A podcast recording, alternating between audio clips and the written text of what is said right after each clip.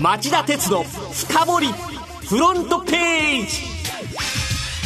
はい、皆さんこんにちは。えー、番組アンカー経済ジャーナリスト町田鉄です。皆さんこんにちは番組アシスタントキャスターの津田まりなです津田さん、セブンイレブンがはい専用サーバーを使った生ビールのテスト販売を中止したというニュースは知ってますか？もちろんです。話題になってますよね、あのコンビニで生ビール販売って画期的だって思ったんですけど。あの火曜日にスタートする予定だったんですけども、ええ。事前に SNS で情報が拡散して問い合わせが殺到。で中には飲酒運転を助長することを危惧するなど否定的な意見も少なくなかったらしい、はい。でマイナスイメージや事故のリスクを勘案して経営陣が延期じゃなくて中止っていう判断をしたみたいですね。あのセブンイレブンといえばコーヒーはヒット商品ですよね。確かに。あのサーバーを使った入れたてコーヒーの店頭販売商法を切り開いた実績がありますよね。はい。で100円生ビールの販売も一部で大きな注目を集めたんですけどもそれだけに外食業界の一部からは顧客を奪われかねないっていう懸念の声も上がってたらしいですよはい、あの、個人的には結構残念なんですよね。今年は猛暑続きですから、お仕事帰りにコンビニで一杯っていうのも個人的にはありだったような気がしますね。ねそうですね。内緒にしといてください。はいさて、今週も町田さんが選んだ1週間の政治経済ニュースをランキング付けして、1位から順に時間の許す限りご紹介していきましょう。町田鉄の深掘りフロントページ今日のトップニュースはこれです。日欧 EPA 火曜に調印終わり来年発行へ。日本と EU ヨーロッパ連合の EPA 経済連携協定が来年3月下旬にも発行する見通しとなりました。火曜に双方が署名を終えたためで早期批准を目指す方針です。GDP で世界のおよそ3割を占める巨大な自由貿易圏が誕生することになります。町田さんこのニュースどうご覧になりますか？あの、日本の政府がもたもたしたいしていなければ、はい。2、3年前に発行していておかしくない EPA なんですよ。はい。だから遅かったなっていうのが第一印象なんですけど、だけど一方でその調印式に臨んだ EU 側の熱意には驚かされましたよね。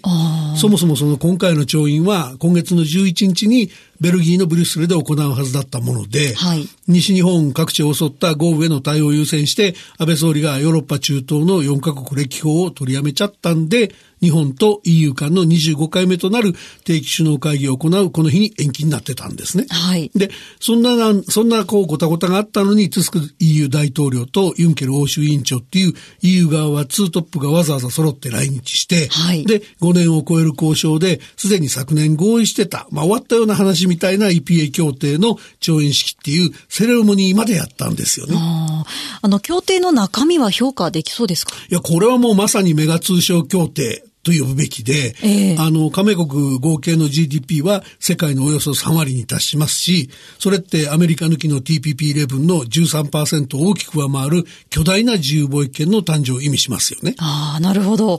あと、日本からの輸出にとってのメリットはどうなんでしょうねあ。のですね、現在10%の車のヨーロッパ向け輸出の関税が8年目に撤廃されるんです。ええで、自動車部品は貿易額の92.1%が即時撤廃、撤廃なんですね。はいで、日本は全ての輸入車に対する関税をずっと前に撤廃しているんで、はいようやく不平等状態、不平等状態が解消されるわけです。なるほど。それから、あの、日本の夕張メロンとか神戸ビーフとか、そういうもののその地理的表示もヨーロッパで保護されるようになりますから、はい日本の生産者にとっては輸出拡大の好機ですよね。ああ、それはいいですね。あの、反対に日本への輸入で目立ったところっていうのは？津田さん、あの、ビールだけじゃなくてワインも好きですよね。そうなんですよ。好きですね。で、日本は即座にワインにかける関税をゼロにする。あそれからパスタ。これも11年目に関税撤廃。はいからソフトチーズは関税の低い輸入枠を作って16年目に関税をなくすと。はいまあ、我々消費者の食生活がより豊かになるあ。あっていうそれは話ですね。もう嬉しい話ですけどね。で、さらに、その、マクロ的に言っても政府が29万人分の雇用創出効果があるという試算出してますね。うん、盛りだくさんなんですね。まだまだ実はあるんです。あの、日本と EU は今回その経済通商分野の EPA 以外にも大切な合意文書に調印してます。そんなに協力分野は広がったんですか？広がってんです。あの、共同声明にはですね、い。ろんな表現が散りばめられてるんですけども、はい。名指しこそしてませんけども、アメリカのトランプ大統領の保護主義と対峙していくということに他なら他ならない表現がありますし、はい。疑似追転、知的財産権と関連して中国問題を解決する覚悟も盛り込まれました。はい。から戦略的パートナーシップ協定っていうのを新しく結んでんですけど、これはもう平和及び安全、移住、テロとの戦い、エネルギー、気候変動、教育研究イノベーション、及び開発といった幅広い分野にわたるさらに深い協力を可能とするものだっていう表現で、はい日本と EU が安全保障を含む幅広い分野での課題で共闘ししていこうっていう意欲と決意が明確にされてるんですよね。本当に幅広いですね。で、これね、あの、僕なんかイメージしちゃうのは、かつての歴史の教科書に出てた日英同盟。日英同盟。うんはい。日本とイギリスですね、はいで、それの現代ヨーロッパ版を育てて、アメリカを自由貿易体制に呼び戻すとか、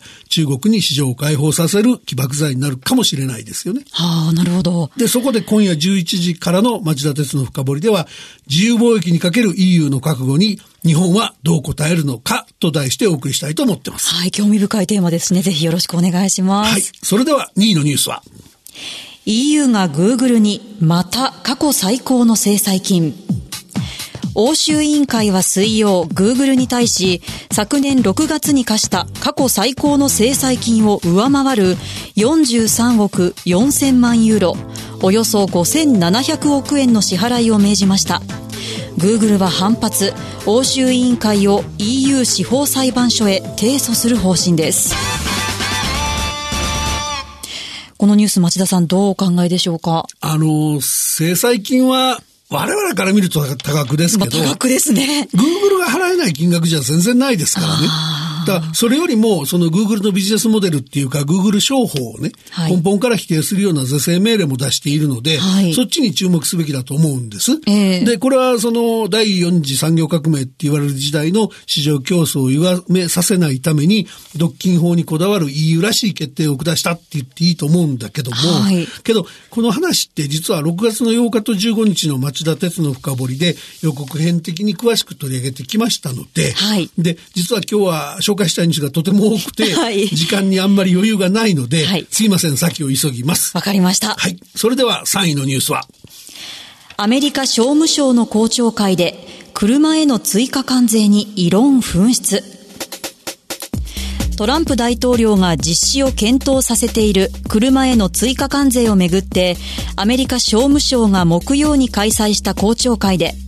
内外の自動車業界関係者から強い反対意見が噴出しました。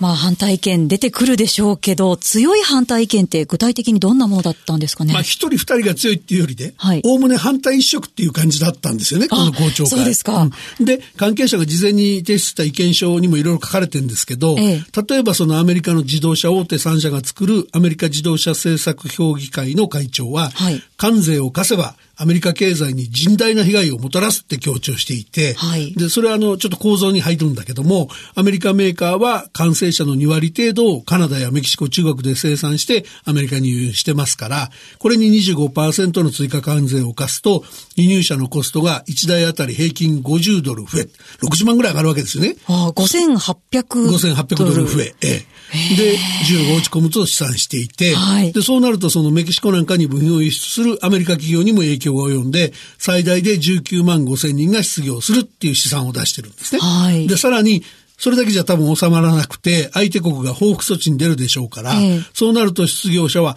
62万4千人に膨らむっていうんですよあ。影響大きいですね。で、あとは、あの、在米日本大使館の相川特命全権投資が、た大公使が、あの、日本からの輸入は、米国の、えー自動車産業を損なってないって述べたりしてますけども、EU 含めて、各国、各地域、各企業、各業界団体が、はい軒並み異論を唱えたってことですね。もうこれらの意見はトランプ大統領の保護主義に対する明確な反対意見ってことですよね。そうですね。あの、身内のはずのアメリカ企業からこういう意見が出るっていうのは驚きなんですけど。あの、でも世界ではこの問題だけじゃなくてですね、はいトランプ政権の保護主義に対する広範な懸念が広がってきていて、はいあの、例えば FRB が水曜日に公表した地区連銀経済報告でも、全10地区の製造業者が関税への懸念を表明したって書いてありますし、はいあの、今週は IMF も EU や日本の成長見通しを下方修正したし、はいから中国では GDP の成長率が3四半期ぶりに減速したっていう統計も出ました。ええなので、今までの行動パターンを見る限り、潮目の変化を受け止めてほしいんだけど、そういう冷静さがトランプさんにはないかなって感じですよね。はい。では、4位のニュースは。アメリカ大統領選へのロシアの介入めぐり、トランプ発言で大混乱。2016年のアメリカ大統領選挙で GRU ロシア軍参謀本部情報総局が世論操作などを行ったとされる問題をめぐり繰り返されるトランプ大統領の稚拙な発言が大混乱を招いていますフィンランドのヘルシンキで行った米ロ首脳会談後の記者会見でロシアの関与を否定するプーチン大統領に同調したものの帰国後に言い間違いだったと修正。ところがその翌日の会見で再びロシアによる干渉行為はまだ続いているのかとの質問にノーと回答。またしてもロシアの関与を否定したと幅広く報じられた後報道官がノーは質問への回答を拒否するという意味だったと火消しに躍起になっています町田さんトランプ大統領大丈夫ですか？いやー、大丈夫じゃないんだけど、全く懲りてないみたいですね。ええで、騒動にもかかわらず、米ロ首脳会談は大成功。フェイクニュースが報じてる、報じられてるだけだってツイートして、はい責任はまたメディアのせいって転嫁しようとしてるんですよね。はいそれでは5位のニュースは。三菱 UFJ 信託同意受けて企業に提供する個人データ銀行業務を創設。三菱 UFJ 信託銀行は水曜来年にも個人から購買履歴などのデータを預かり民間企業に提供する個人データ銀行を始める方針で来月から実証実験を行うと発表しました。銀行がお金だけじゃなくて個人データも預かるんですか？いやーだから頭の柔らかい面白い銀行ですよね。ね面白いですねうん。で、まあ今の時代ってそのろくな説明もしないで、はい個人からデータ収集して乱暴な使い方をするプラットフォーマーのビジネスモデルへの批判とか不安が高まってる時ですから、ええビジネスとして成立したらいいなって感じしますよね。そうですね。注目したいところです。はい。まずはトップニュースを含めニュース5本をお送りしました。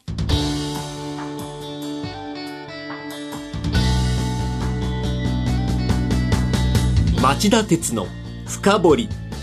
フロントページ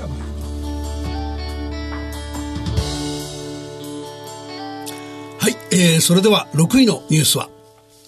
無人タクシーが都内で客を乗せる自動運転実験がスタート。タクシー大手の日の丸交通と自動運転技術関連のベンチャー企業 ZMP は水曜、来月下旬から東京都心で自動走行車による無人タクシーの実用化実験を世界で初めて乗客を乗せた状態で行うと発表しました。あの、具体的にはどんな実験なんですか？あの、8月27日から9月8日まで、はい千代田区の大手町フィナンシャルシティグランキューブと、港区の六本木ヒルズを結ぶ5.3キロで1日4往復を運行。はい。で、運賃は税込みで片道1500円っていう話なんだけど、はい都心のど真ん中ですからね。そうですよね。これ注目したいですね。はい。それでは7位のニュースはこれです。MRJ、イギリスの航空ショーで3回目の飛行展示を実施。三菱航空機は水曜、イギリスで開催中のファンボロー国際航空ショーで、開発中のジェット旅客機 MRJ、三菱リージョナルジェットの3回目のフライトディスプレイ、飛行展示を実施しました。月曜の1回目の飛行展示終了後、機体に牽引車が接触して機種の一部が損傷したため、火曜日の2回目の飛行展示を中止していました。あの MRJ は2013年に1号機を納入する予定だったんですが、はい設計や仕様の変更で5回も納期を伸ばしてきちゃった。あそれで航空ショーで初めて顧客の目の前で実機を飛ばすフライトディスプレイをやって、はい周囲の不安を払拭する狙いがありました。はい。それでは8位は？FRB 議長、交換税には懸念。トランプ大統領にちょっぴり苦言。FRB 連邦準備制度理事会のパウエル議長は火曜の議会証言で、交換税が長期にわたって課せられれば、アメリカ経済に悪影響をもたらすと述べ、貿易戦争が長引くことに懸念を表明しました。あの、パウエルさんといえば、トランプ大統領が肝入りで FRB 議長に推薦した人ですよね。そうです。そうだから、その、パウエルさんがトランプ大統領との距離感に不信しつつも、はい、ちょっぴりであっても苦言を呈したことは注目すべきですよね。はい、ところが、トランプさんという大統領は聞く耳を持たない。はい、2日後の木曜日の CNBC テレビのインタビューで、えー、パウエルさんを非常にいい人物を据えたと、まあ自分の手柄みたいだけど持ち上げつつですよ。はい、だけど、必ずしも政策運営に賛成する必要はない。彼は金利を上げている。喜ばしくないと批判しているんですね。行政府の長が金融政策に口を出すなんてありえない話で、はい、つける薬なし状態ですよね。そうですか。わかりました。町田さんすみません。ここで時間が来てしまいましたので、ご紹介する予定だった9位以降のニュースも簡単にお願いできますでしょうか？はい。あの、9位は日本、あの、日米原子力協定が自動延長されたと。これあの核兵器にも利用できるプルトニウムを非核保有国で日本だけが回収認められてるんだけどその根拠がこの協定なんですね、はい、だけど東日本大震災以後原発の再稼働が進まなくてプルトニウムの消費ができてないのであのこれをきっちり消費していくという十字架も背負うことになります、はい、それから10位はゴールドマン・サックスですけども CEO の交代えー、後継者はあの投資銀行部門出身のソロモンさんだっていうニュース、はい、で実は番外がたくさん紹介したいけど入れられないっていうのが実は多かったんですよね、えー、で一つは日銀があの金融午前の今日の午前のオペで超長期国債の買い入れを減額したと。これはあの異次元の金融緩和がちょっとだけ収束かなっていう感じの話ですね、はい、それからあのアメリカの「フォーチュン」という雑誌の企業番付でウォールマートが5年連続首位だとか、はい、木星に12個も新たに衛星が発見されたとか水産庁が30キロ以上の大型マグロに漁獲枠を設置するとか、はい、吉野家が夏休みの特別企画で小学生に半分以下で牛丼提供するっていうキャンペーンの話、ね。はい、でもごめんなさい。まだまだ紹介したかったんですが時間ありませんでした。はい。さてこの後夜11時から町田鉄の深掘り。今日はどんな内容でしょうか？えっと今夜は1位のニュースでお知らせしたように自由貿易にかける EU の覚悟に日本はどう答えるのかと題してお送りします。はい。それでは今晩11時から町田鉄の今日の深掘りで再びお耳にかかりましょう。それではさようなら。